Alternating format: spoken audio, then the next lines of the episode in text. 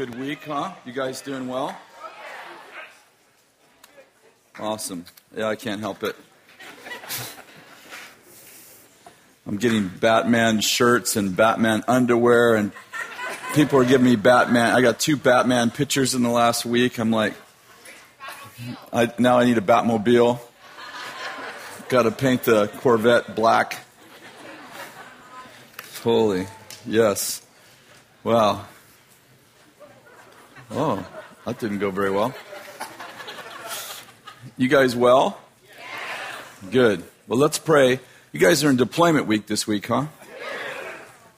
I uh, maybe we should have some questions and answers about deployment. Would you like to do that, or okay?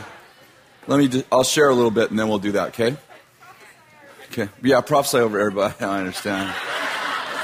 Exactly. Yeah. You can cheer all you want. You know that doesn't motivate me at all. Okay, grab a hand. We're going to pray. Finally, we're praying. Yes, exactly. Let's come to that. On days like today, we need to really, we really do need to pray. Thank you, Jesus, for what we're, what you have for us and the way that you minister to us and the way you talk to us and the way you care about us. And I, I just bless this day. I bless what you're doing. I pray for focus and pray for the voice of the Lord to, to just really speak to us today. In Jesus' name, amen. You know, um, I have some thoughts about, you know, this whole deployment thing. You know, I think that's one thing to be uh, I think it's one thing to go, another thing to be sent. I think it's one thing to be asked, another thing to be chosen. I think that there's, uh, you know, uh, and I, I, don't know how all, all, those dynamics work. Thank you very much. At some point, they're going to have to tighten this up. okay, not this year though. And um, you know, I I I've been sharing and teaching about um, about finding your place and finding your destiny. I I know that I shared this with you, but you know Jeremiah twenty nine eleven, where God says, "I know the plans I have for you, not plans of calamity, but plans to give you a future and a hope." Um, I, I, I know I shared this with you, but I think it fits this week well. The word um, it's new, I'm sorry, New American Standard translates that, I know the plans I have for you. I think New King James translates that, I know the thoughts I have towards you. Right? I think if someone has that, another translation, I'm pretty sure it's New King James. Um, that word plans, it does, it's actually more of a purpose.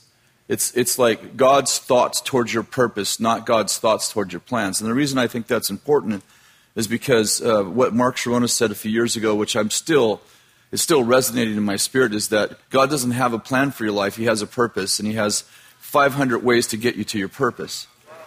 And I feel like that's so, uh, to me, that feels safer to me because I kind of have this idea that there's like, there's these three doors, and it's like, behind one of them is your is God's plan for you, and the rest of them, like the, the devil's plan, your plan, God's plan, those three doors. I'm just like, oh my goodness, I'm going to open the wrong door and end up in the wrong place and I'm not going to know it till I get 10 years down the road. And, and I, I think that I'm realizing that God doesn't have a plan for your life. He has a purpose for your life. And that, and I, and I don't know that God always gives us a map. I think He often gives us a compass. I was thinking about when Abraham and Sarah left the Chaldeans, God said, Leave the Chaldeans for a place I will show you. So God didn't give him a map, He gave him a compass and said, Go that way. How long do I go that way? Until I tell you to go a different way. And I, um, and I think that oftentimes God's, you know, when people say God's ways aren't our ways, they're usually saying that when someone dies. Somebody young dies, they're like, God's ways aren't our ways. Like, yeah, are you relating that somehow to the sickness? You know, I'm like, God's ways aren't sickness.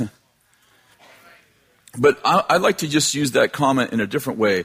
God's ways are not our ways in the sense that when we typically think of how to get to our destiny. We typically think, I have this goal in mind, I'm going to be a whatever, and I'm going to do, you know, step one, I'm going to, you know, finish high school. Step two, I'm going to go to college or whatever, a trade school. I'm going to do something, I'm going to trade, train in this area. And then step three, I'm going to mentor with somebody, uh, intern with somebody who's doing that. And then step four, I'm going to do my, I'm going to do what I'm called to do in my life. And I'm, and um, uh, by the way, I'm not against that approach. I'm not against a logical approach. My granddaughter right now is wants to be a veterinarian, and she's just applying for uh, some you know scholarships in, in, universities, and she just got accepted to UC Davis. So, uh, you know, I, I, want you to. So I want you to understand, like, I, I am in no way opposed to that approach.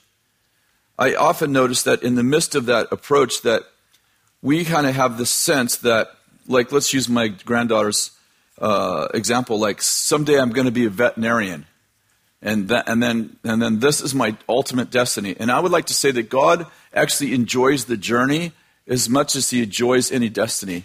And I'd like to propose that God's more into journeys than He is actually in destinies. And even when you come to your destiny, you become the veterinarian in my metaphor. You got you're still on a journey. You're, and that and that journey is ever is, you know it's the path of the righteous is like the light of the dawn growing brighter and brighter to the perfect day. And so it's like the journey that God has you on is actually an internal journey in which you are growing and the kingdom is growing within you. And God's not so, no, follow where I'm going, and I'll, I'll probably have to fix this a little bit because I have never said this before.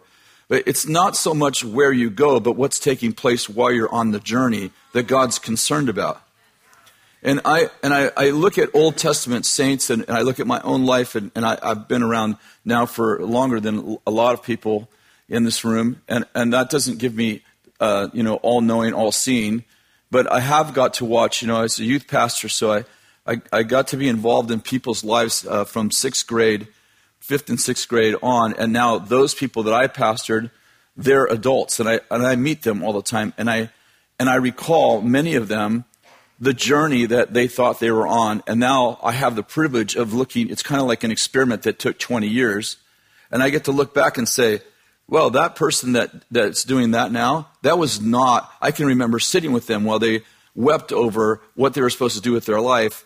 And they went and got education doing that. And they're actually doing this thing over here. And what they were training for isn't actually their ultimate purpose anyway.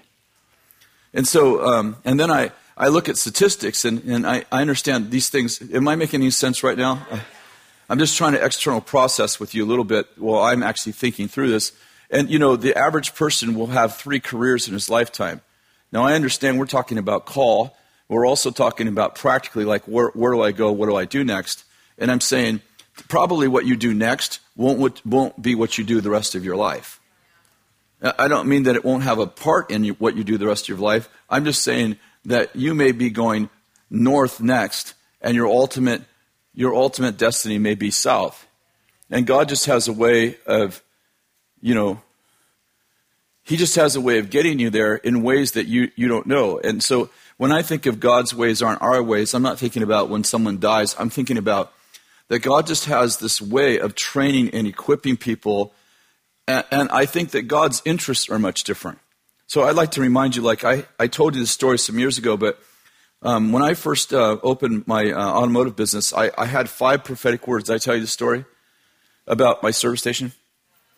Okay, well, I was. Um, so I always wanted to be in the, in the. I always wanted to be in business, and then I met Bill. And when I met Bill, I never had any ambition to be in quote the ministry. You understand? I know everything's ministry, but I'm talking about vocational ministry. I had no desire to be in vocational ministry.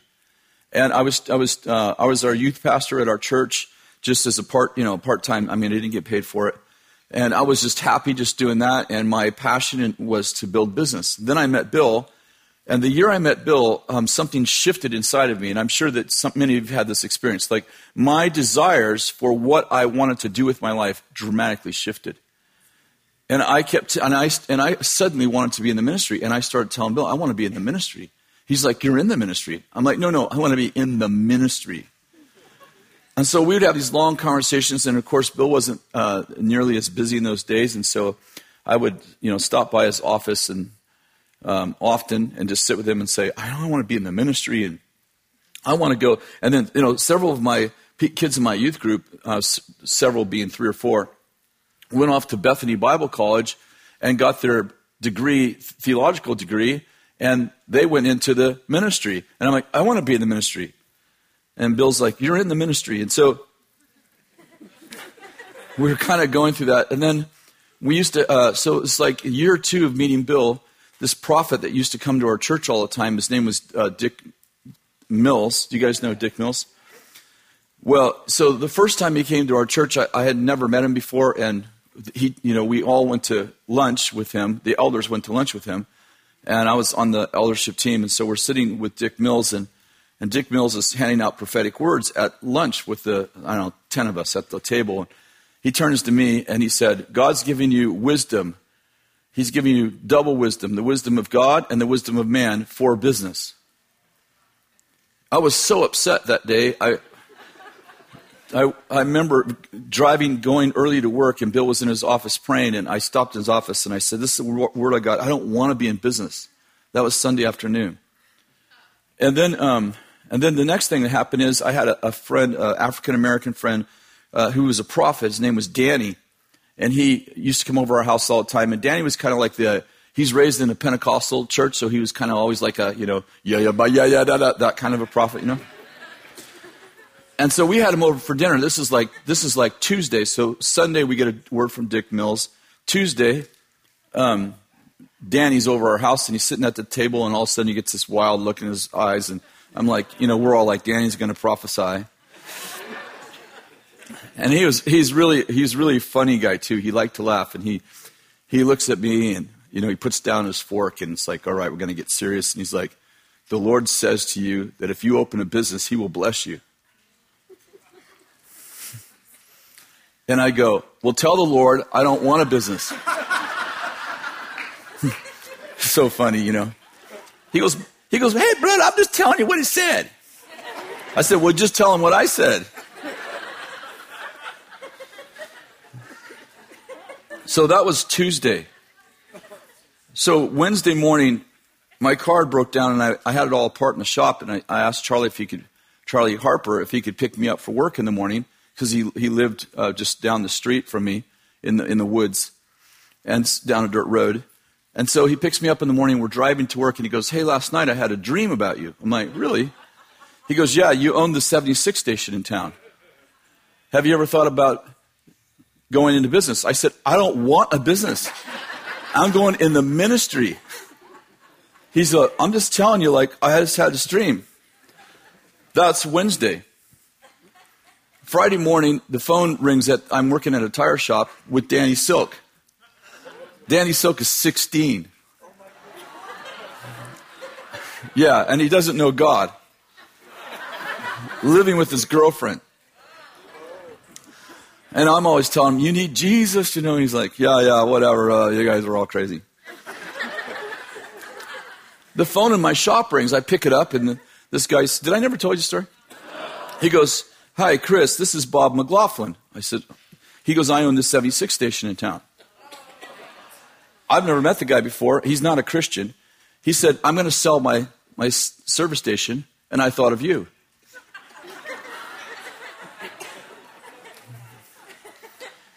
And he said, um, and he said, you know, I don't want my customers to know, so I don't want to put a for sale sign on there because, you know, my business will all go away. But I, I thought that maybe you'd be interested.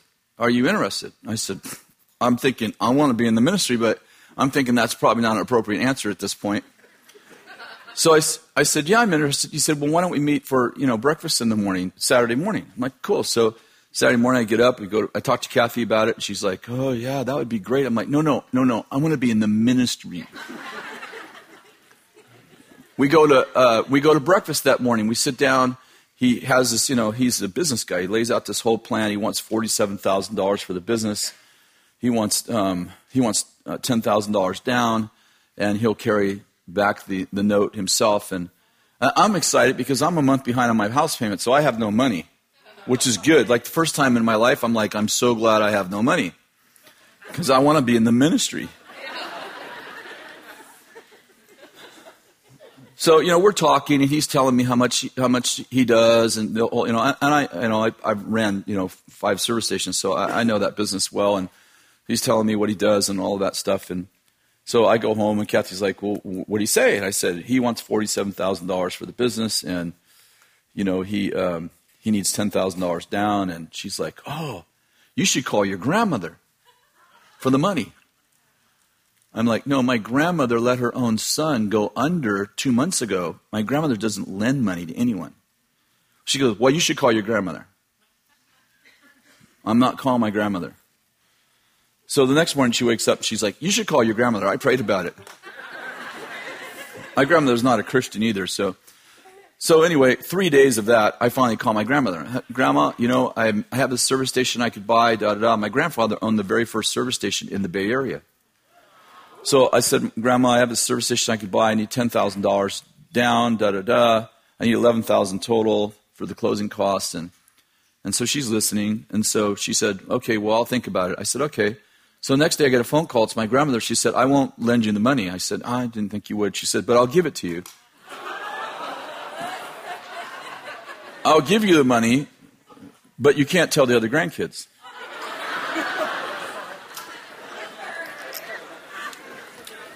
I want to be in the ministry. So we end up with the money, and, uh, and the, the owner, Bob McLaughlin, says to me, Listen, instead of waiting for the escrow to close, uh, the, the 30 day escrow to close, why don't you just take over today? Oh, I forgot to tell you this part. So I went and told my boss, like, hey, I'm going to buy the station, and he fired me. He said, You're going to be my competitor. I'm not going to let you be here for 30 days after I was there a year and a half and made his business.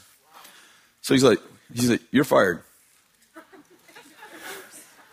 Are you serious? He's like, yeah, I'm not going to let you tell your customers you're moving over there. You're, you're done. I'm like, okay. So I went by and told Bob, hey, I won't, you know, I have a month off. And he's like, why don't you just take over the station? Just run it in my name. And then in 30 days, when the escrow closes, just put your $10,000, your, you know, your, your, is yeah, ten thousand dollars. Put just put your ten thousand dollars in the escrow, and, and we'll close escrow, and you can. I'm done. You could just take. You can keep all the money that you make here. I'm like, great. I'm going to either do that or I'm going to sit at home for a month. So I take over the business day one. We instead of making money the first month, I lost money. So when it, so the the the two days before escrow closes, Bob's like, hey, you need to put your money in the escrow. I'm like, yeah, yeah, yeah. But the only problem is I had spent $1,100 of it. So I'm like, you know, so I didn't want to tell him, like, hey, by the way, I don't have your money now. So, so, you know, so then the day before he comes by and he's like, hey, you need to put your money in escrow. I'm like, yeah, yeah, I know. So then the day of escrow close, he drives by in the morning and goes, hey, you need to put your money in escrow today. I'm like, yeah, yeah, no problem. I, I got it handled, no problem. So I go back in the we, we had this little it's we had this little um, uh, uh, storage room that had a compressor in it, and it was just about you know it was probably like six feet wide and probably eight feet wide, and had shelves on both sides, and and I used to go in there and pray. So I go in there and I lay on the floor and I say to God, "This is your problem. you put me here. I want to be in the ministry."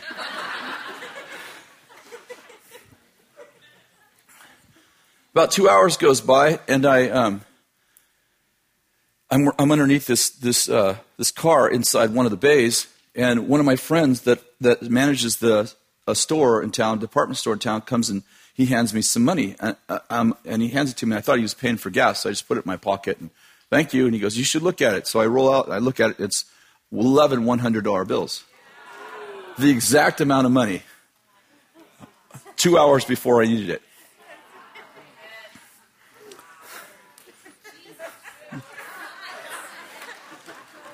I want to be in the ministry. So that's the beginning of a really beautiful, terrible story. So the Lord said, if you open a business, I will bless you. Now, if God says He's going to bless you, you need to ask Him if it has anything to do with money.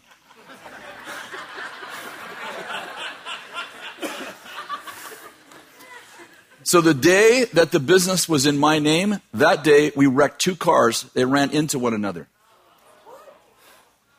Yes. My guys drove back to car out of the driveway, a customer's car, to pull it in, and backed it into another customer's car, and it was like $3,000 damage. That was day one. Day five, the Forest Service decided that they would use us because we because when I was in the tire shop, I had every single big account in town: the fire department, the sheriff's department, the Forest Service, um, the Highway Patrol, PG&E, the telephone company. Every single big customer, I had every one of them. They followed me through three businesses. So the Forest Service comes and they're like, Chris, we would like to just give you our business. I'm like, awesome. So he brought me a truck with six tires and four rims. Like, put these tires on these rims and put them on the car. Great. On Friday night. So Saturday morning, I get a phone call and my guy's like, hey, those tires and rims are stolen. So week, week day one, we wrecked two cars. Day five, someone stole six tires and four rims, which I had to recover. Well, I could just tell you story after story. It, we had a 76 station. The spirit of 76 would not leave. Yeah, that was horrible. I, I, I used to lay on the storage room floor weeping. Lord, you told me if I opened a business, you'd bless me. I remember this is about this is about month six. The guy that's uh, in charge of the probation department, name his name's Dick Maybe, not a believer. He re, he was he um, he restored a 64 and a half Mustang. 64 and a half, very rare car. He spent five years restoring it from the frame, every single nut, every single bolt, everything. The, a new interior, new engine, every single bolt. Uh, like he's gonna, it's a show car. He's to show it.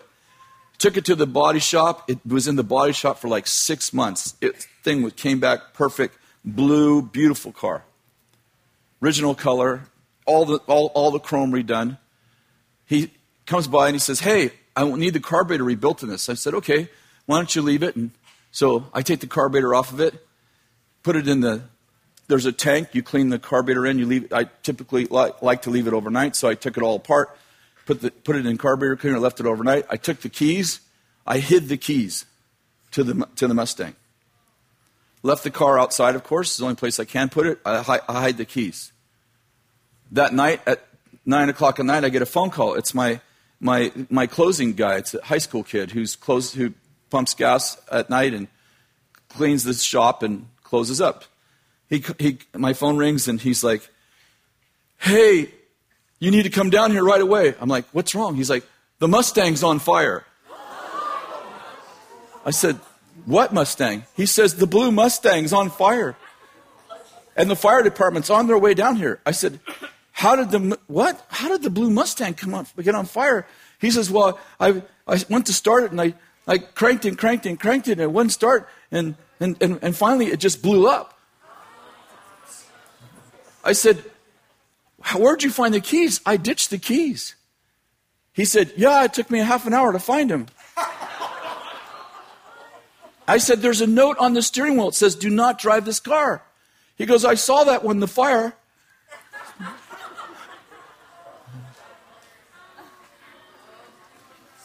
And not only that, but the Dick maybe had a, a, lock on the hood, so you had to actually unlock it because everything was all restored. Well, he couldn't find the key to the lock. So, short story is, by the time I get down there, there's three fire trucks surrounding the, the car, and when it's all said and done, the car burnt to the ground.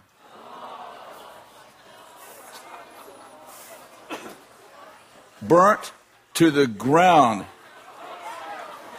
There was no interior, no tires. Everything that was plastic or rubber was just melted off the car. That night, I, uh, the next morning, I called Dick and he's like, Hey, is my car done?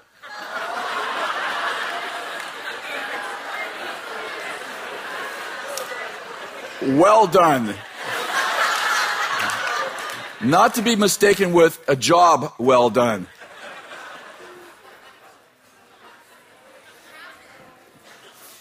Yep. Not fun.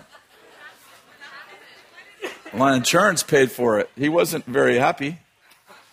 He comes down. He goes, I said, I think you should come down here. We had a little fire. He drives up the driveway and he's like, He's a great big guy. He's like, Chris, would that be the car I left? I'm like,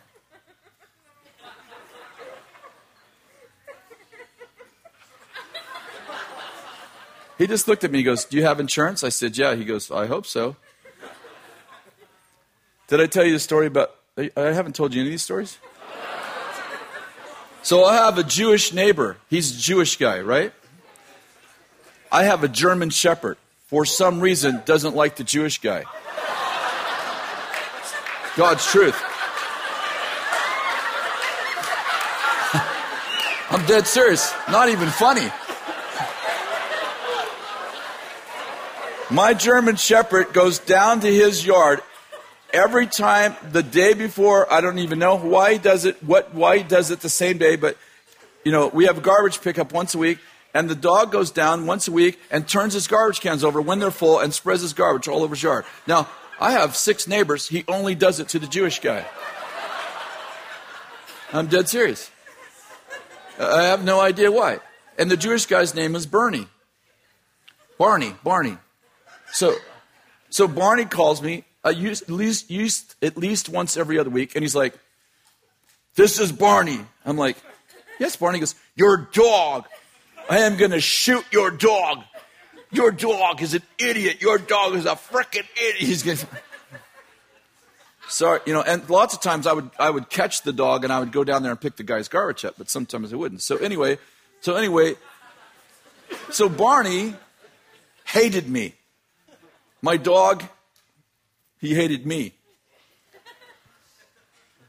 I mean, he would just like, I drive by, like, give me a number one, you're number one with me, you know? Live long and prosper.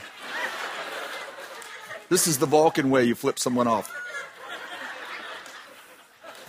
In a good way, like live long and prosper. So one day, I'd been in this, you know, I'd owned the station like four years, and, you know, and Bernie, Barney had called me like, I don't know, 25 times. So he pulls in the driveway with his, he's been working on this Fiat. He's had it since I've moved in, and he had it up on blocks, and he restored the whole thing. Same thing, just got it out of the paint shop, pulls into my driveway, and he gets out, and he's a, he's a little short guy. And so I see him, and I'm like, oh my God, my dog, what did he do this time, you know? so I, I walk out and I'm like, hi, Barney, how are you doing? I'm doing fine. I'm like, my dog all right? Because I figured he's finally gonna, he's finally gonna, I honestly thought he's gonna, he's driving up to tell me, I shot your dog. I honestly thought that's what he's gonna say. Like he finally came, he gave up calling, he's telling me, I shot your dog today, you know? But he pulls up and I said, so how are you doing? He's like, oh, fine. I just got the, my car out of the body shop. Now, he's never done business with me. He's never talked to me except for scream at me on the phone.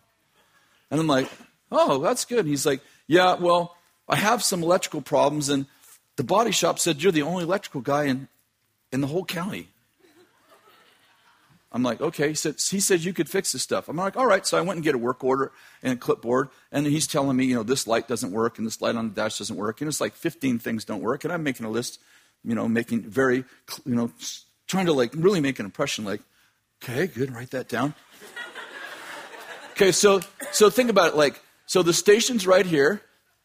There's a parking lot here and a parking lot here, and the pump island's in the middle. You can kind of picture it.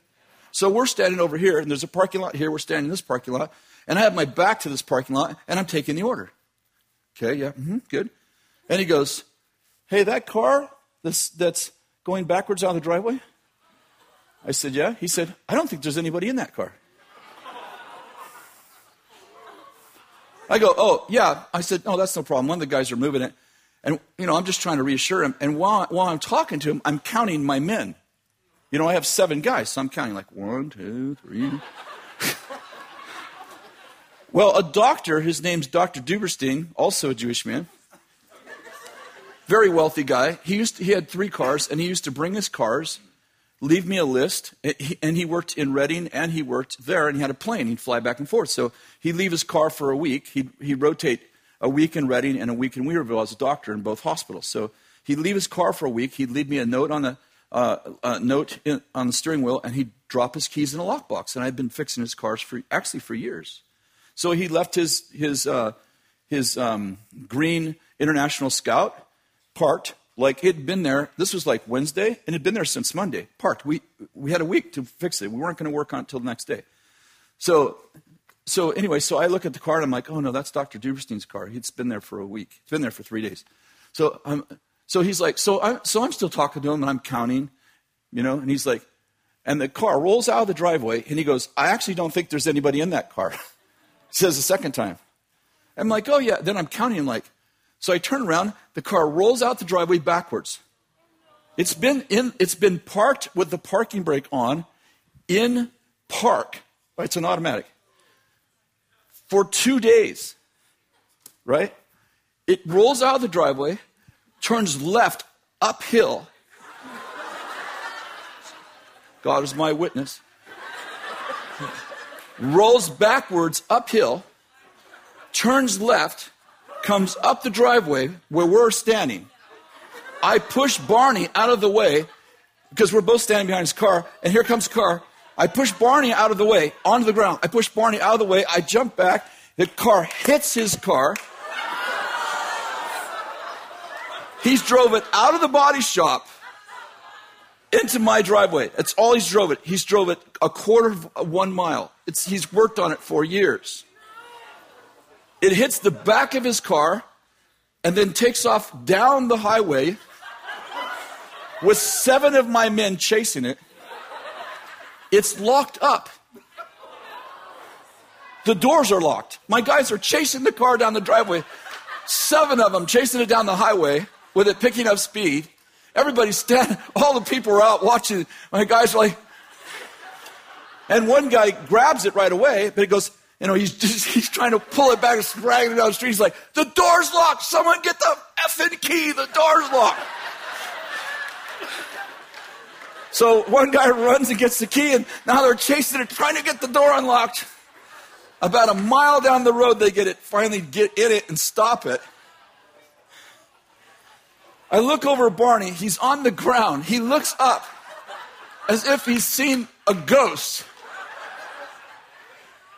And he says to me, Chris, I would have not believed this if I hadn't seen it with my own eyes. It does $1,400 damage to his car.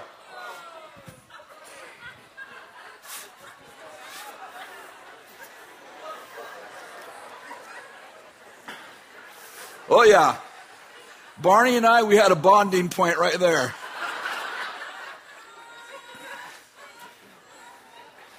I bought a brand new alignment rack.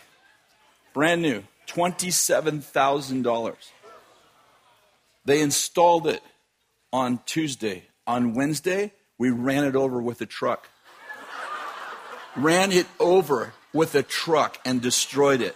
We had it one day.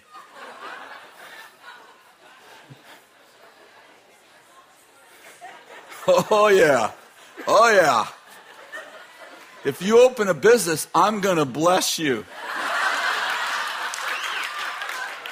I never made any money in nine years. My parents bought my house back twice out of foreclosure. If you open a business, I'll bless you. I'm going to be rich. No, I said I'd bless you. I didn't say I'd give you money. Oh, seriously, I seriously have probably 300 stories. I could tell you one after another after another. I could, I could literally fill this next week with stories that happen. Next week, you know, like air conditioning systems blowing up and blowing all the lights out of the place while the lady sits in the room and says, Was that my car? I'm like, I don't know. Cars that fall off the racks. Yeah, oil tanks in the ground that blow up and run oil all the way down into the creek. Oh, yeah. Oh, yeah. Oh, yeah, I could tell you story after story after story.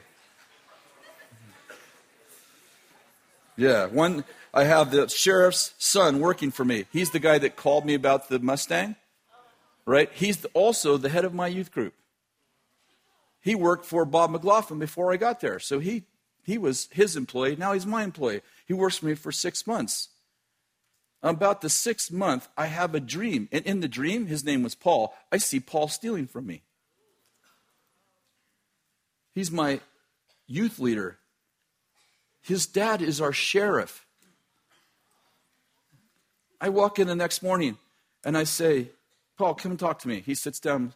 What's, what's up? I said, I had a dream last night. You're stealing from me. Are you stealing from me? He said, No, I would never steal from you.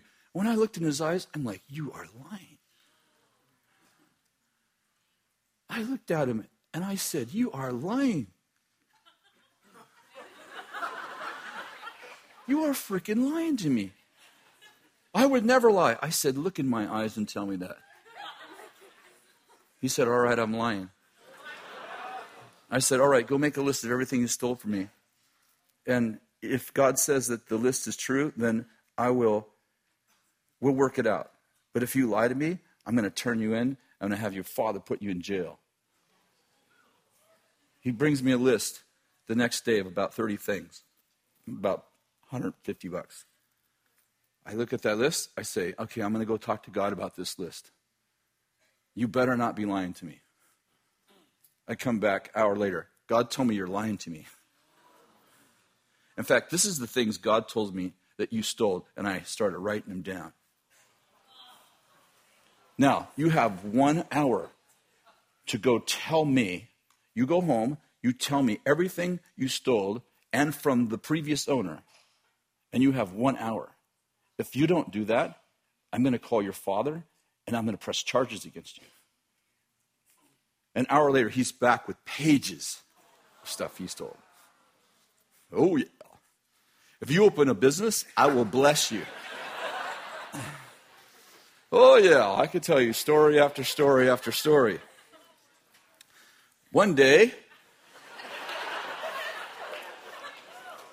I'm on, I, it's snowing. It's snowing like crazy, which snow was good for our business because we sold chains. So I look out, and so I, I used to do the books in the morning. So I'm doing the, the, books in the morning, and, and for the first hour in the morning, I come in every morning and do the books. So I'm, there's big, big plate glass windows. It's those old service stations, really. So there's big plate glass windows. So I'm looking out the window, and it's snowing like crazy. And I look out there, and there's a, there's a, a cow. Have you heard this story? There's a cow on the, on the pump island, a cow with a bell around its neck.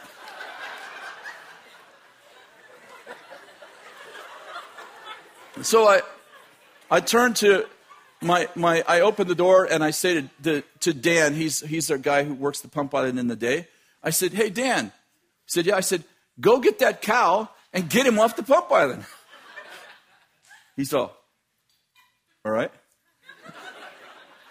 So now all my men are lined up at the, the roll up doors that are they're glass. They're, they're watching Dan to go get the cow. Well, Dan goes to get the cow, and the cow's on a cow. It's a bull. Have you heard this story? And the bull goes. when he goes to grab it, it goes. It's got a. It's got like a rope and a bell. So he comes running and he goes, uh, "Boss." He's really funny. He goes boss? I'm like, yeah. He goes, uh, that ain't a cow. It's a bull. I said, it's a friendly bull. It's got a bell around its neck. He's like, he goes like this. He goes, well, boss, I don't know, but it doesn't seem to like me.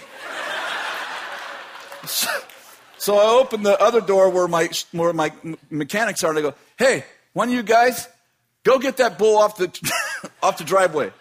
They're like, hey, you don't pay me enough to wrestle bulls right? I'm like, come on, Mike, Mike, you're my manager. Go get that bull off the driveway. Boss, I'm a mechanic. I don't know anything about the rodeo. I'm like, ah, oh, forget it. I'll just do it myself. So I go out there. When I get out there, I'm like, wow, he looks a lot bigger from here. you know? Snowing like a dog. We have our snow boots on. You know, it's just like. So I go over there and I, I look at him and, he's, and he goes,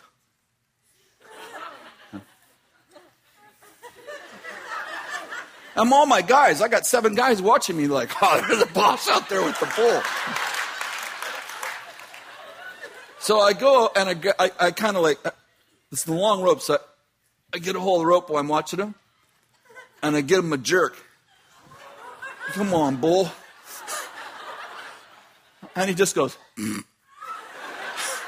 I said, You are leaving my pump island. And I pull him. He, he pulls back. So I wrap the rope around my hand.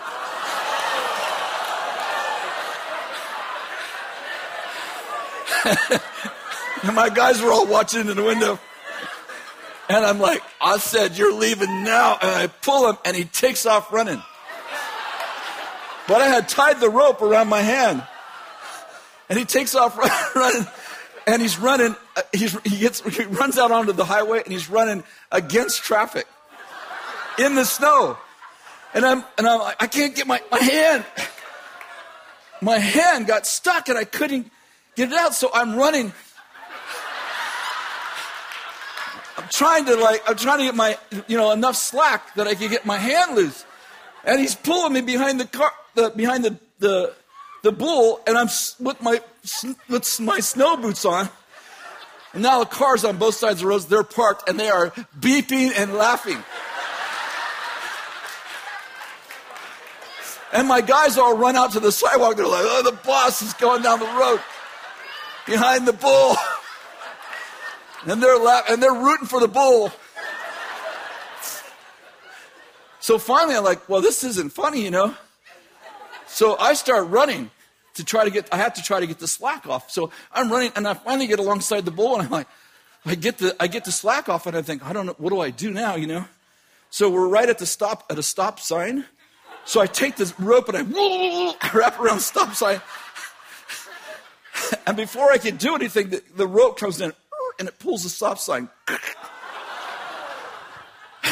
and the bull, and then the bull stops. He turns around and he takes off after me. And I'm like,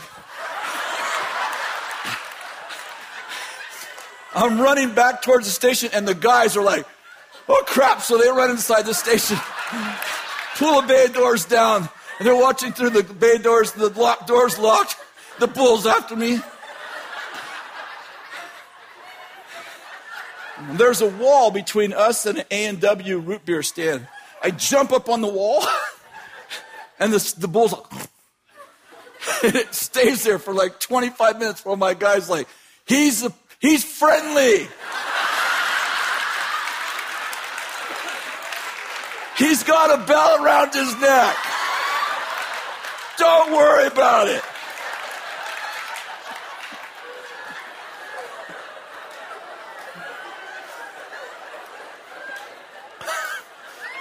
Oh, yeah. Oh, yeah.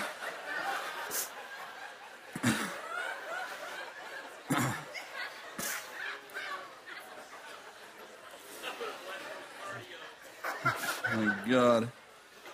If you open a business, I'll bless you. Does that have anything to do with money at all? Yeah. Oh, I could tell you a ton more stories. This is just a few of them. Uh, no, you didn't pay money to hear me tell stories all day. But I want to tell you this. I do have a point to where I'm going. Nine years of that. Nine years. I am not kidding. I remember one time we used to get a gas load every about, you know, a load of gas about every week and a half. And in those days, a gas load cost $11,000. So the goal was you sell the gas, you make a little bit of money, and then you buy the next load. And we often would use some of the money to buy the next load to actually like pay payroll. So we were forever like, oh, we have to get gas and we have no money forever. So one time I'm like, I have a, I have a load of gas, $11,000. I have a payroll, $7,000. And like five other bills, I have like, I need like $20,000 by Friday and it's like Thursday. I'm laying on the floor. I'm, I'm laying on the floor in the back room, weeping. I'm just weeping. You put me here. I want to be in the ministry. I'm, I'm saying it out loud. I wanted to be in the ministry. This wasn't my job. Oh, yeah, you open a business, you're going to bless me. I've been pulled by bulls, ran over by cars. I, uh, you know, oil tank blow up three times. I had cars run into each other. I had five accidents in one week, one day, one week. Yeah. Like, this is a blessing? What's the curse look like?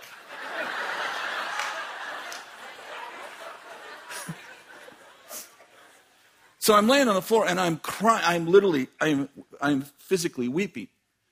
Well, the uniform man comes in, opens the door. I'm laying on the floor in the mud. And he's like, he steps over me, takes down the old uniforms, put the new ones up. He's like, I hope you're having a better day tomorrow.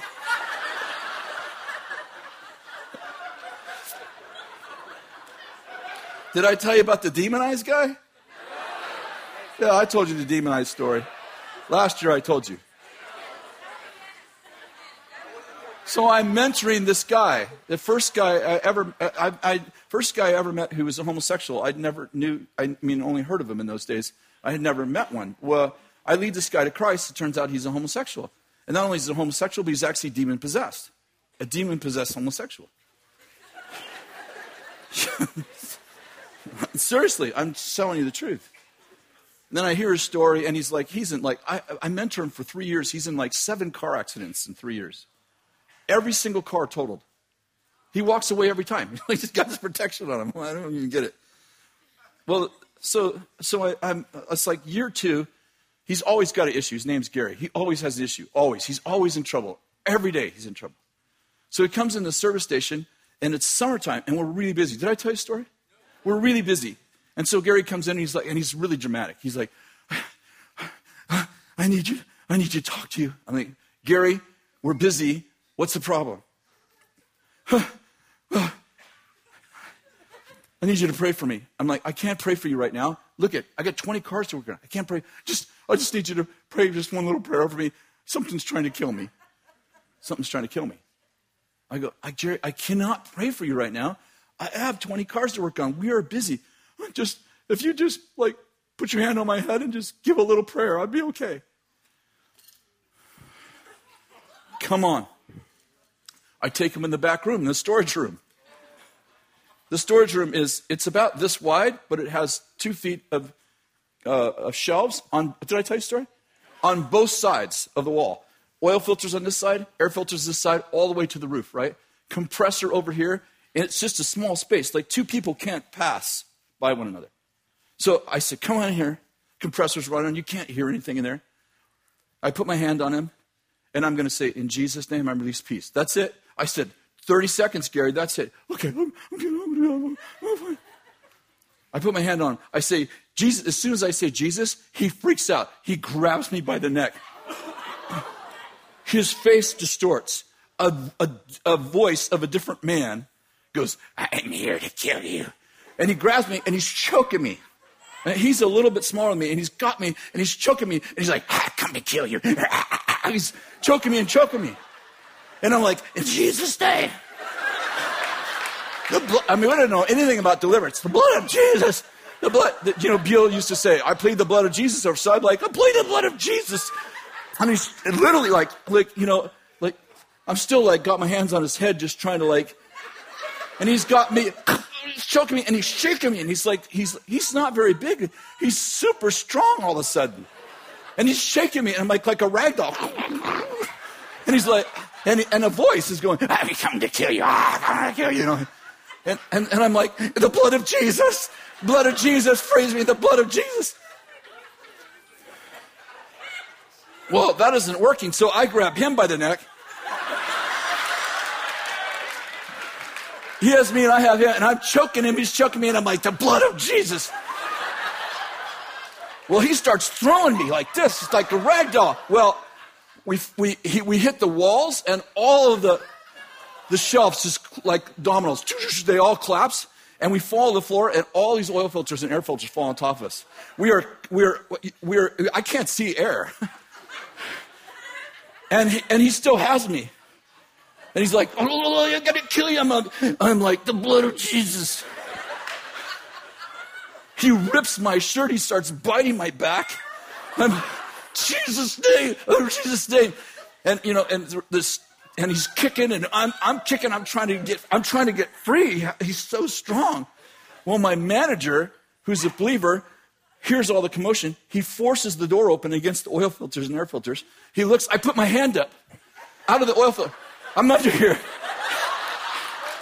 His name's Mike. He goes, Oh, looks like you got it handled, and closes the door. Oh, yeah. God's my witness. True story. Not exaggerated at all. We roll around for, I don't know, probably three, three minutes on the floor. And finally, I have him by the throat, and finally he goes, It's gone. Seriously, just like this. It's gone. In his own voice. It's gone. True story. We stand up out of the oil filters. My shirt is literally ripped off my chest. There's scratch marks and bite marks down my neck. I'm covered in grease. I stand, I look like, you know, the Rambo in the last scene of the.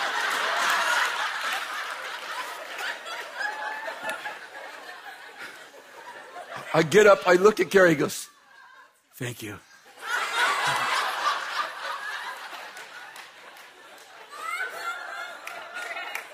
Absolute true story. Oh, yeah. If you open a business, I will bless you. Can you kind of give me the date when that's going to happen? Oh, yeah. I used to drive to down to the church was you know this little church that Bill pastored, which was like a minute and a half. I'd go down there every time I'd have a disaster. I went down there that day. and I'm like, Bill's all, what happened to you? Gary. oh, yeah.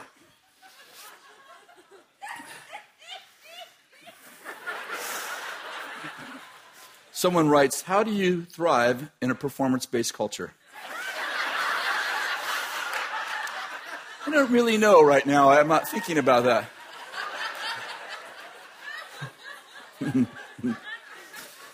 oh, yeah. Did you go to ministry school? Sort of.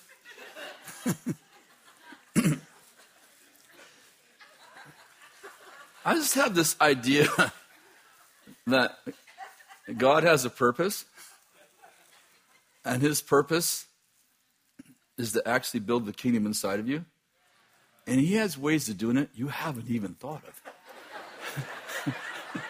Very creative ways of making sure that the kingdom grows inside of you. And so, you know, I wouldn't worry about your destiny. I would just like, just go do something. He'll find you there. Because I think that if you love God and you're called according to his purpose, which I think everyone who knows God's called according to his purpose, not his plan, that you're going to end up in the right place. I think you're going to end up in the right place. Well, do I do door one Door two or door three? Yes. What do you mean, guess? Well, I mean, I'd pray about it.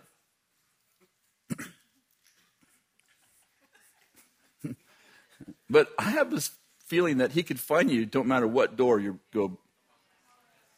I'm not saying like, you know, I'm not saying like, I'm saying like try to work it out. But just realize that his ways aren't your ways, and the way that he thinks he's going to get you there may not be the way you plan to get there. Joseph, you're going to be a ruler. Awesome.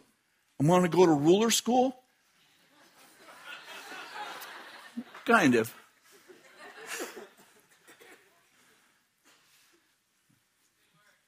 David, you're going to be king. Awesome. I'm going to be the king. Yeah, only problem is the king that you serve right now, he's going to want to kill you first. I want you to learn loyalty. Can I read a book or?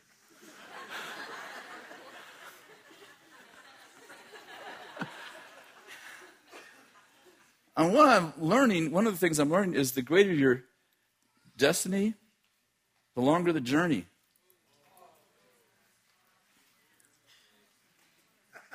And let me say this like, your job is to find God every day.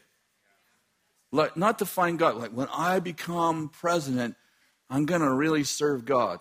I'm going to really seek Him. No, I would just find Him every day. I just find God every day and realize that you can make the journey longer, but you can't make it shorter.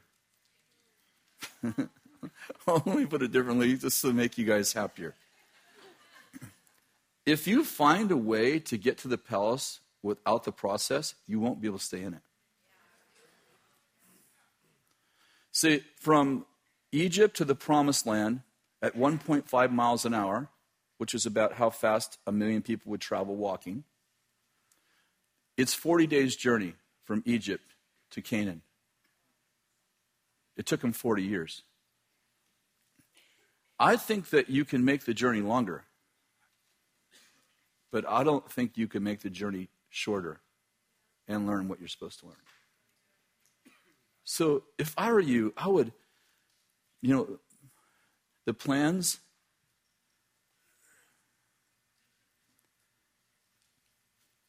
I think you should make a good plan.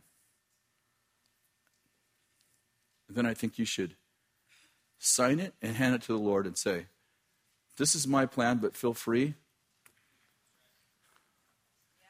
All right, when I um, took over uh, Danny's, when Danny Silk uh, left here, Danny had like five ministries, and so we, I took, I think, two or three of them, and Eric took the others, other two.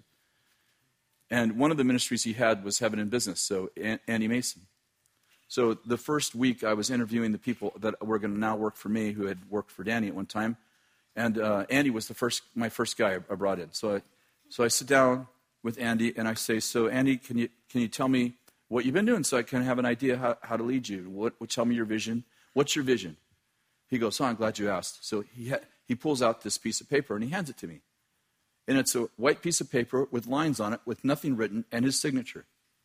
I said, What is this? He said, It's my vision.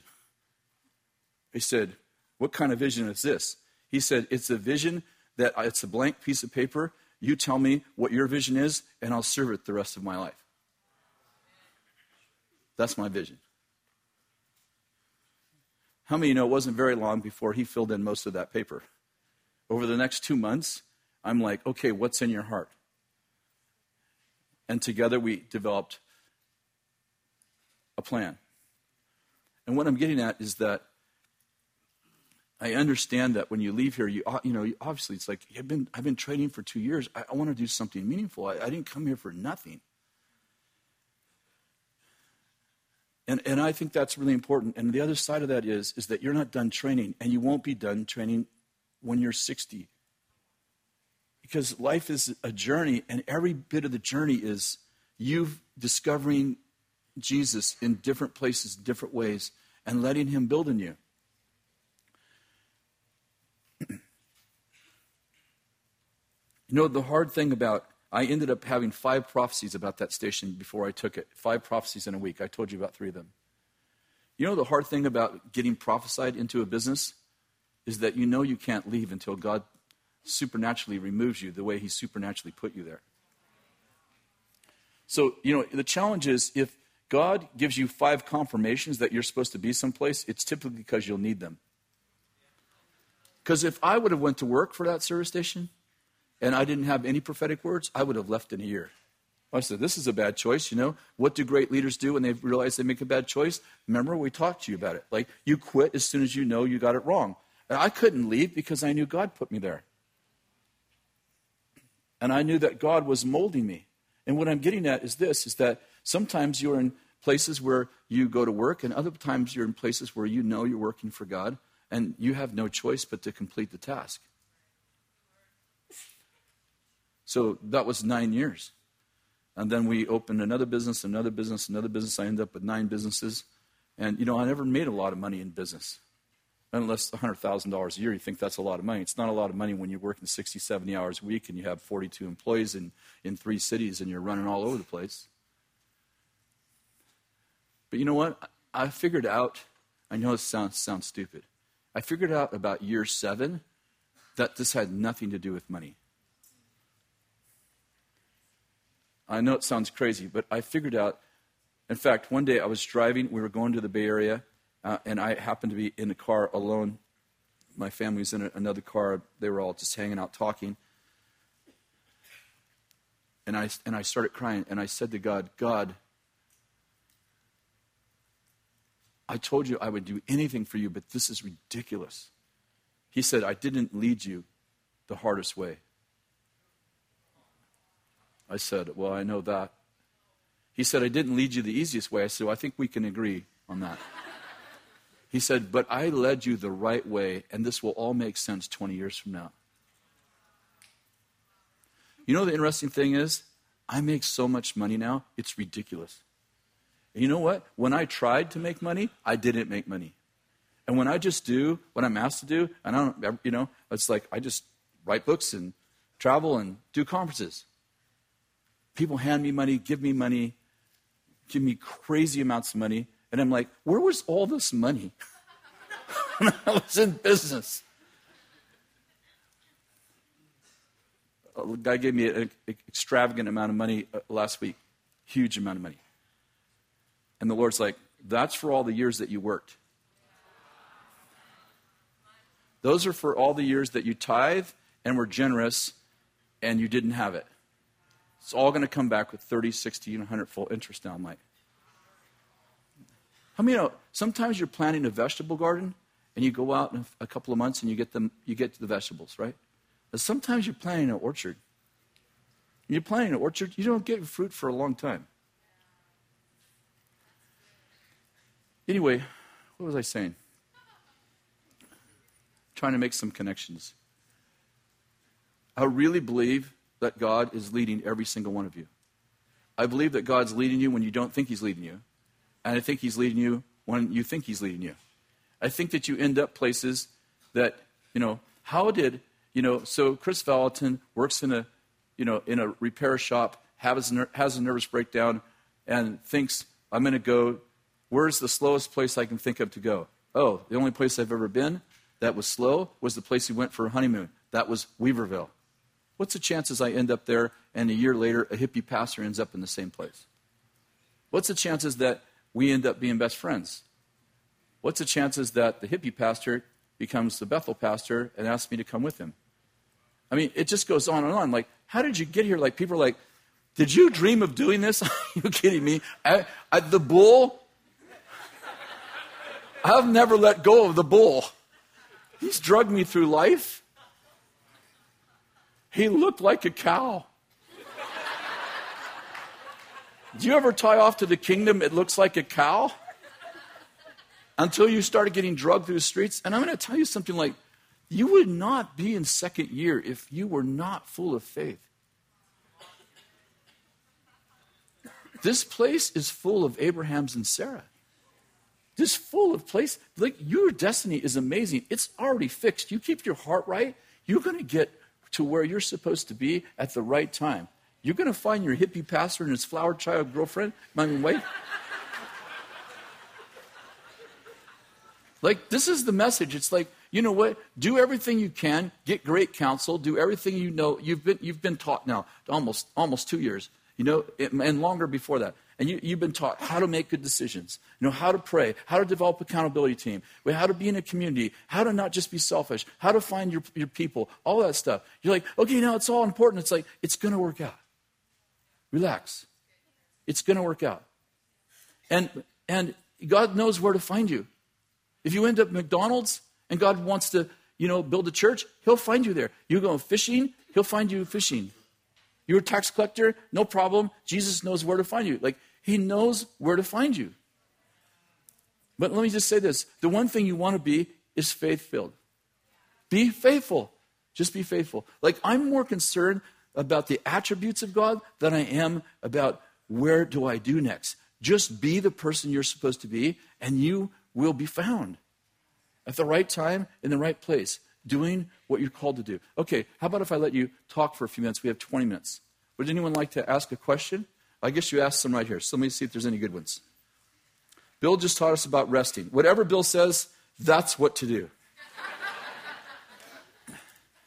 resting our way into our calling and waiting for the Lord's promotion. How do you balance that sense of rest and working really hard towards your destiny?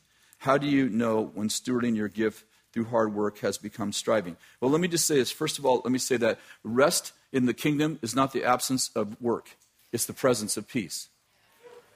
So you were created for good works in Christ Jesus, and you're to work with all your might. So when you're working for God, it's not called striving, it's called stewardship. When you're doing it for yourself, the same thing's called striving. So the attitude is everything. Like working hard is a part of the way, it's, it's one of the things God honors. I have never heard anybody who was successful, even in, even in a non Christian way, who didn't work hard. So the idea that someone just gives stuff to us, like, you don't, you know. I, have sit with, sat with many people, and I think it's a little different now, but somebody would be like, you know what? I get unemployment, and I get, you know, let's say 2000 a month. If I go to work at McDonald's, I only make 1500 a month. Why would I go to work at McDonald's? Well, it's called pride. I'm talking about in a good way. I'm not talking about arrogant kind of pride. I'm talking about dignity. I'm talking about the fact that there's something about you making money for you that has dignity and honor and nobility attached to it, and you producing something that, that's good for the community is a part of the way God provides for you. You sitting at home and letting everyone else pay for you, that's a bad plan. And by the way, for those of you that are Americans, you do not play, pay into unemployment. So let me just be clear. When you get unemployment, you do not pay into that the employer pays 100% of unemployment. So when people say, I paid into unemployment, no, you didn't. The law requires your boss to take care of you for one year. Sorry. Actually, it's not even a year anymore. How do you thrive in a culture of performance and control and honor? Oh, how do you thrive in a culture of performance and control and honor leadership while staying true to your core values? Um, this, this may, I don't know if this is going to answer your question, but there's no such thing as a perfect environment. There's no such thing as a perfect boss. There's no such thing as a perfect ministry, a perfect uh, business, a perfect anything. So the question is, how unperfect can it be before you have to leave? So, you know, and, and if all the people who are light leave the dark places, then I'm not sure what we're doing. So, you know, some of the things I've learned is you can take a lot more than you think you can. You're not nearly as fragile as you think you are. About the time that you think you're at the end of the rope, you find out the rope's about 500 feet longer. And you know, I, you know, when you some of the older folks maybe know this, but will know this. But you know, when you have when you have three or four kids and you have businesses and, and you have things going wrong, and you you you you can't quit. Like it's your business. Like you can't quit. You know, I don't I don't have the you know, I don't have the option an employee ha- has. I can't go, well, I quit this job, it's too hard. When I own a business, I have 40 employees. I can't just stop. I can't give up. When I have a hard day, I can't take it out on my employees or I'm not going to have employees. And what, I, what I'm saying is this is you'll be surprised how far you can stretch. You'll be surprised how hard you can work, how far you can stretch, and how much you can take. A lot more than you think you can. And so what I'm getting at is this, is that, you know what? Um, I, I, mean this, well, you know me. Uh, uh, don't be fragile. Don't be fragile. And don't base your life on things that aren't true. Like people come to my office often, especially over the last 15 years, and they say, I can't take anymore. Actually, that's a lie. And when you convince yourself you can't take anymore, then you leave all the options open. Then you leave no options open because you just said, I can't take anymore. And now you just put yourself in a box where there's no answer except for quit. I can't take this marriage anymore. I can't take this job anymore. I can't take this thing anymore. Yes, you can do a lot more than you think you can. In fact, with God, all things are possible. I can do all things through Christ who strengthens me. And you know, when you when you go through tough times, just read the you know, just read Paul's life. You know, when you think t- things are tough, you think, well, have I been shipwrecked? Check, no. Have I been beaten with whips? Only once. You know, you just start, like, have I been stoned to death? Not lately. You're like, I got a pretty good job. yeah, it's supposed to be funny, but. How do you honor controlling people? I don't know, but I know you can. listen, you know, you're not going to find very many people that, that know as much about leadership as you do. You're probably going to work with somebody. Most, most of you will work with people who are not great leaders. How do, how do people who aren't great leaders get things done? They typically use manipulation and control and all kinds of stuff, all the stuff you learn not to do. Well, they, that's how they, I mean, they don't necessarily have a bad heart. They just don't know how to get, motivate people. So, you know, how, how, I mean, you're going to just learn to forgive, learn how to be patient, be patient with people who haven't worked it out. And this is what life's about, right? Okay, good answer, Kris. Thank you for encouraging us. You wanted to be in the ministry. What prophetic words were you stewarding over your life during your years in business? I figured out that when I was in business, I was in the ministry. It took me three years to figure out this is the ministry. And by the way, you know, since I've been here, I mean, I've had lots of days that have been this bad. You know, the, uh, in business, you kind of have hours. You know, typically like you're done at whatever time, 9 o'clock at night, or, you know, you're closed on Sunday or whatever. When you're in the quote career ministry, I hate to tell you, but people don't have a crisis on your clock. And if you're in a smaller church, they think you get paid to take care of their crisis. They may have had a bad marriage for 27 years, but the day they decide they want to get they want to work it out, they want you to talk to them that day.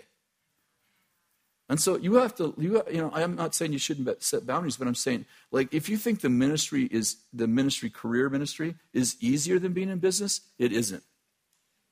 It's different. And yeah, you may not be the person in charge of the money, like, like you know, at Bethel Church that, like I, Bill and I and Steve are. You may not be in charge of a $50 million budget, but the point is, is that you're, you're working with people. And I'd much rather work on a car than with people any day, as far as cars are logical. People are not. So, you know, I, am simply saying it's like if, if, some of you want to be in career ministry, like you want to get paid for what you do, it, it, you know, it's like a lot of times you, you see, you know, us here, we, we, you know, you see us mostly when we come in the public part of our ministry and we teach or preach or pray or prophesy or whatever. That's the sweet stuff you get to do. That's about, you know, in my life, it's about 10 hours a week, and I work about 60. So 50 hours a week, I'm doing stuff that probably most of you wouldn't want to do in the ministry. So I'm simply saying it's like this is life. It's not about doing what you want to do, it's about doing what needs to be done, and, and it's about serving people. How do I serve people? And lots of times, you know, it's like if you, if you work in a smaller church, you know, you're the janitor, the counselor, you know, the, you know, yeah, the, the mortuary, you know, the worship leader, the administrator, the bookkeeper. You know, it's like you, you get to do all of those jobs. And, you know, and I'll, I'll tell you, like, small churches, in my opinion, they're much harder. Like, I, I don't envy Bill being our, a pastor of a small church where, you know, people can come right up to your door, knock on your door at any time in the night. And we lived with the Johnsons for six months. And I'm like, yeah, this is the only time I haven't wanted to be in the ministry.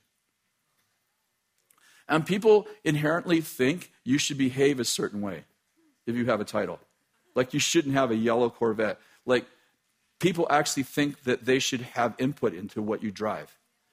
And what and it doesn't matter if you have money or don't have money, they think that you should spend your money a certain way. They think your kids should behave a certain way. And that you should correct them a certain way and that you should always be in a good mood and you shouldn't have bad days. You don't, you don't get paid to have a bad day. I, I, you think I'm exaggerating. It's, it's the truth. So, you know, you want to go buy a certain house that you can afford. It's like you have to think, what's my congregation going to think? You want to drive a certain kind of car. It's like, yeah, your life's not your own. Well, you do it. I do because I'm old. I could have afforded that car 10 years ago. There was a reason I didn't buy that car 10 years ago. And I decided, like, yeah, that's not the way I'm going to live anymore.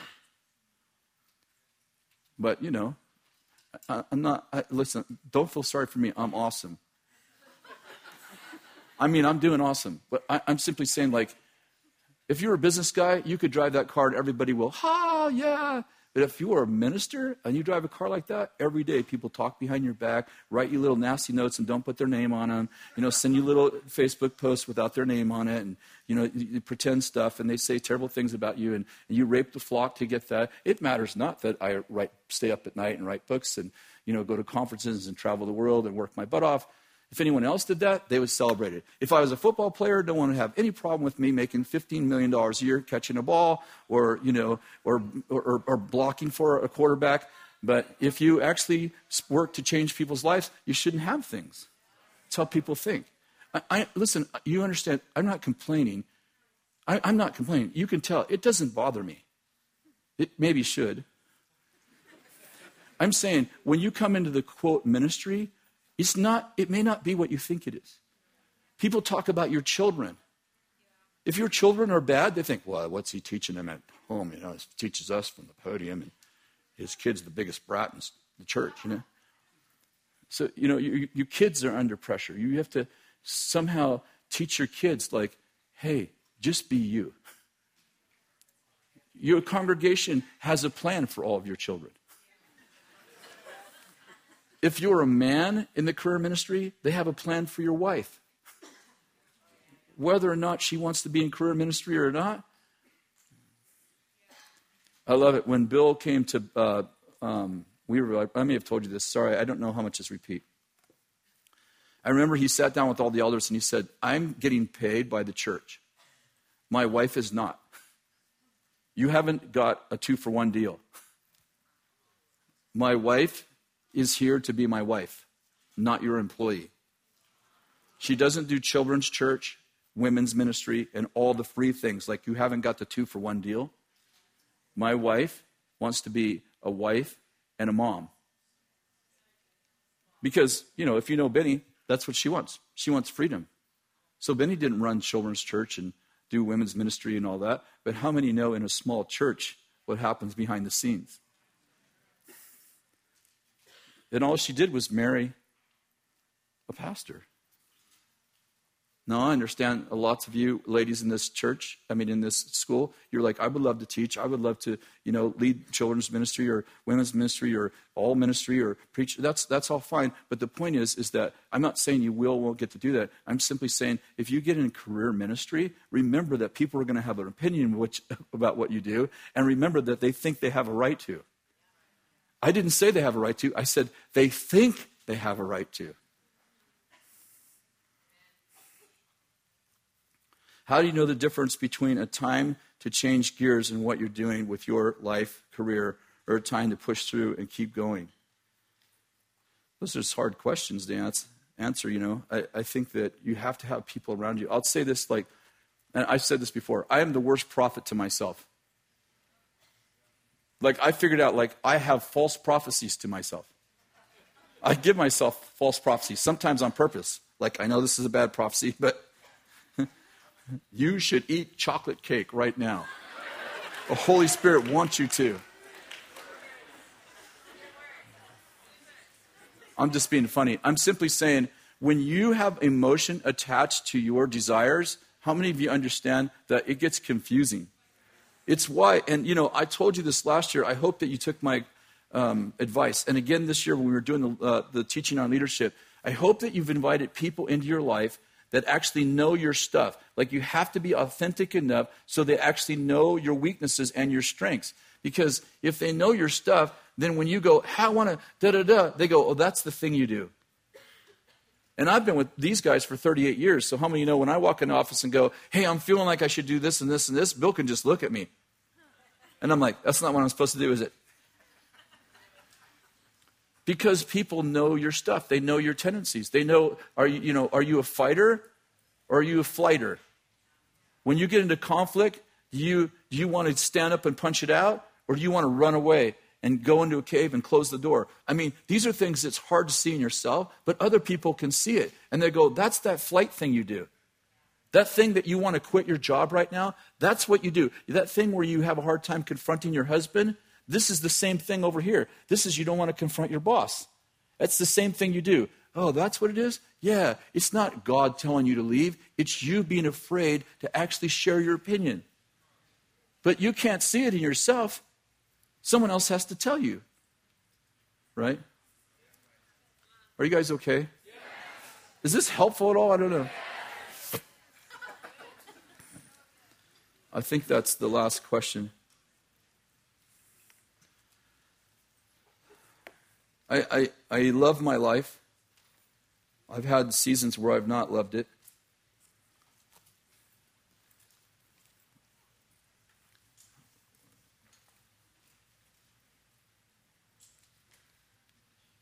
I don't know what I would change in my life. I, I, mean, I can look back and think I had, we had lots and lots of hard times. You know, I, I know that uh, hard times bond you or break you, depending on your attitude. What some people say ruined their marriage is what actually bonded me, Kathy and I, closer. Because when we went through hard stuff, I told you about in the little tent story. When we went through, when we go through hard stuff, we do it together. We don't accuse one another. We don't blame one another. We don't say, well, if you would have done this, that wouldn't have happened. You know what? If you make a mistake, none of those things are going to help anyway. But what does help is that when you. I can't tell you how many times Kathy's looked me in the eye at really hard times and said, We are going to make it. Look at me in the eye. We are going to make this. This is going to be okay. We're together. I can't tell you how many times I've said the th- same thing to her. Like, look at me. Look at me. I know you're afraid. I know you're scared. This is going to work out. We're going to work this out. So, you know, where you go from here is going to be exciting. You guys have had some of the best training in the entire world. People come here from all over the world to hear the wisdom that's been shared with you and the experiences that you've had and the relationships that you built. You're going to have friendships that'll last a lifetime. And it is important where you go from here, but it's not as important as you think it is. Did you hear what I just said? It's important where you go from here, but it's not as important as you think it is. Because if you have the right heart, I'm telling you, listen, you, you'll believe me 10 years from now. You can't get it wrong if you have the right heart. Anybody ever use a GPS? What happens when you go the wrong way on the road? Recalculating. Does it go, oh crap, I have no idea how to get you there from here? Holy moly. No map. No. I'd love to train one myself, wouldn't you?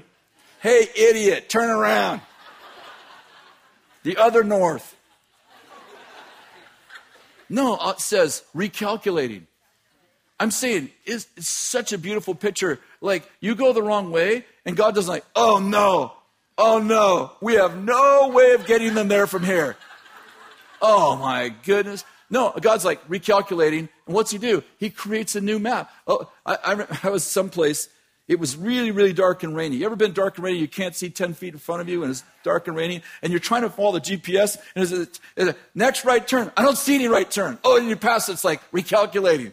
it's like, take next right turn. I miss it again, recalculating. I'm like, this feels like my life. I think God's re-. Like, oh my goodness, there he goes again. Oh, he's going in circles. This is go good. Listen, I'm just trying to say, like, don't worry about it. Keep your heart right. Do what you think is right to do. Get some counsel. Serve. Be in the right place in your heart. And I'm telling you, if you're supposed to be in the palace, you could be in the prison and God knows how to get you to the palace. Stand up. Let me pray for you.